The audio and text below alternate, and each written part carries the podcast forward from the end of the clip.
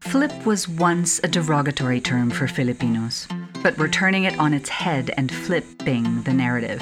Welcome to our podcast where we talk about everything and anything and distill it through the prism of our Filipino ness. This is Laura Veralio de Bertotto. This is Pambina Olivares. This is Luis de Terry. We're not your typical Filipino, or so we've been told.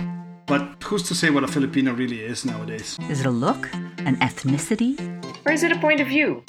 So let's talk about it. Let's explore what it means to be Filipino. What it means to navigate through cultural, Racial, gender, and societal issues in this global parochial world. Oh, and if you're Filipino, your heir to a zany, surreal, and oftentimes dark sense of humor.